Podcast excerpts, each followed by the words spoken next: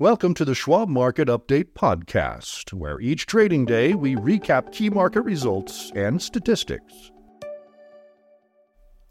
I'm Keith Lansford, and here's an update of what happened today, Thursday, October 12th.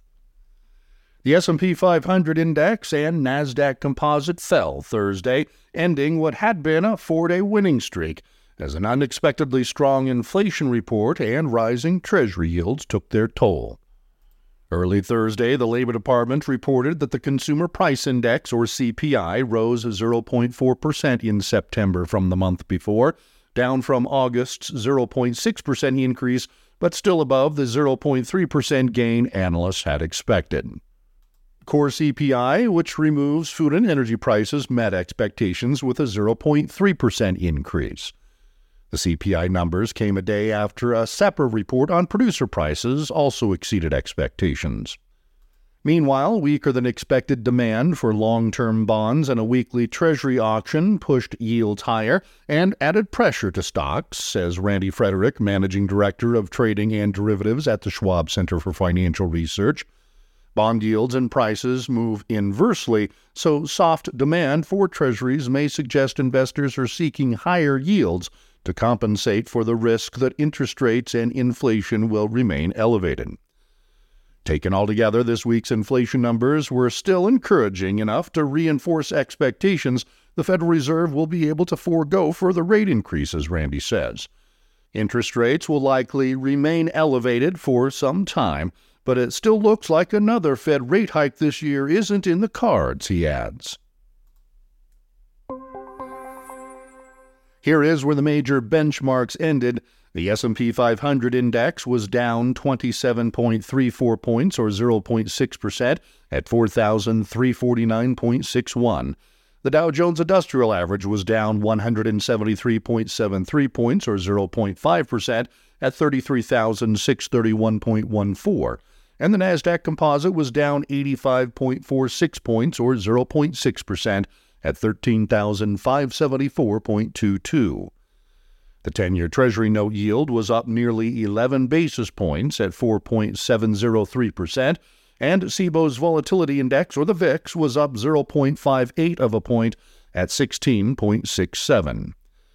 Small cap stocks led the way lower Thursday as the Russell 2000 index sank more than 2% to a one week low. Retailers and utilities were also lower. Semiconductors and energy producers were among the few areas of strength, the latter posting modest gains even after a larger than expected increase in U.S. crude stockpiles sent oil futures lower.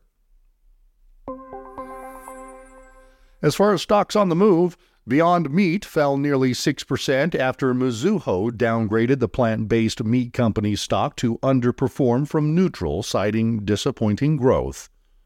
Birkenstock fell 6.6%, extending a sharp drop following the German footwear brand's initial public offering Wednesday. Carvana fell nearly 11% after BNP Paribas Exane downgraded the stock to neutral from outperform, citing lower confidence in the auto retailer's growth outlook. Delta Airlines fell 2.3% as its outlook for demand apparently failed to impress. Domino's Pizza fell 1.1% after the company posted mixed third quarter results, with earnings above expectations and revenue slightly below estimates. Fastenal jumped 7.5% after the industrial and construction supplier posted stronger than expected quarterly results.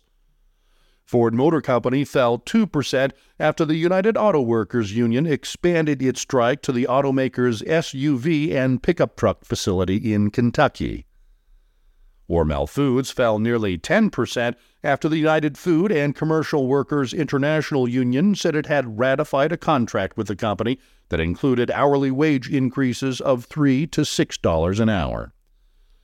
Target rose 1.7% after Bank of America upgraded the stock to buy from neutral and boosted its price target, citing expectations the retailer's floor traffic may improve from depressed levels.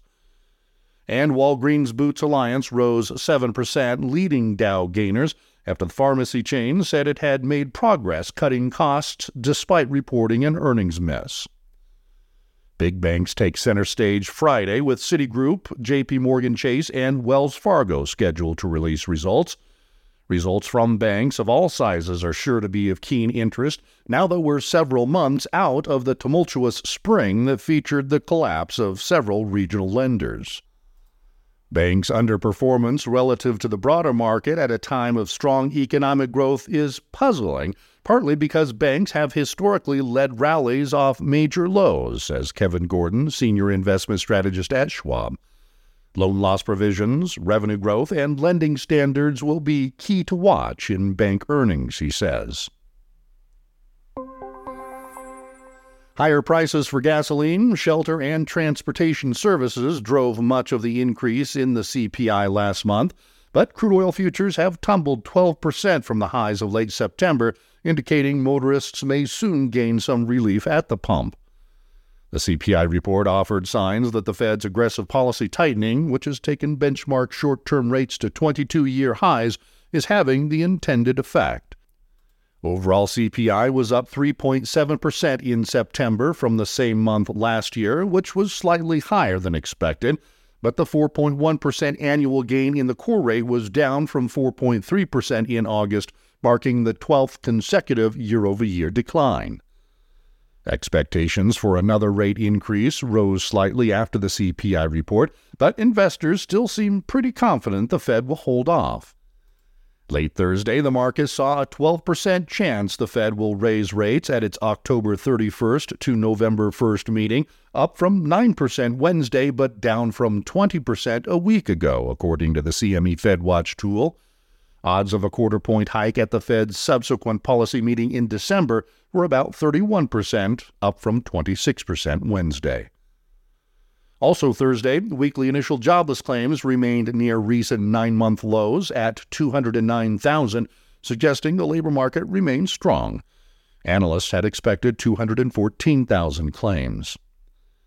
Due Friday, the preliminary University of Michigan Consumer Sentiment Report for October Analysts expect the sentiment index to drop to 67.5 from 68.1 in September, according to Briefing.com.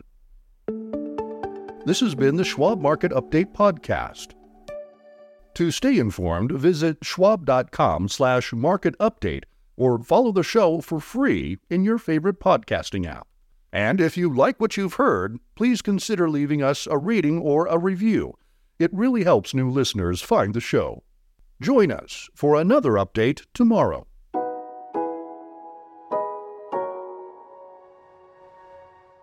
For important disclosures, see the show notes and schwab.com slash market update podcast.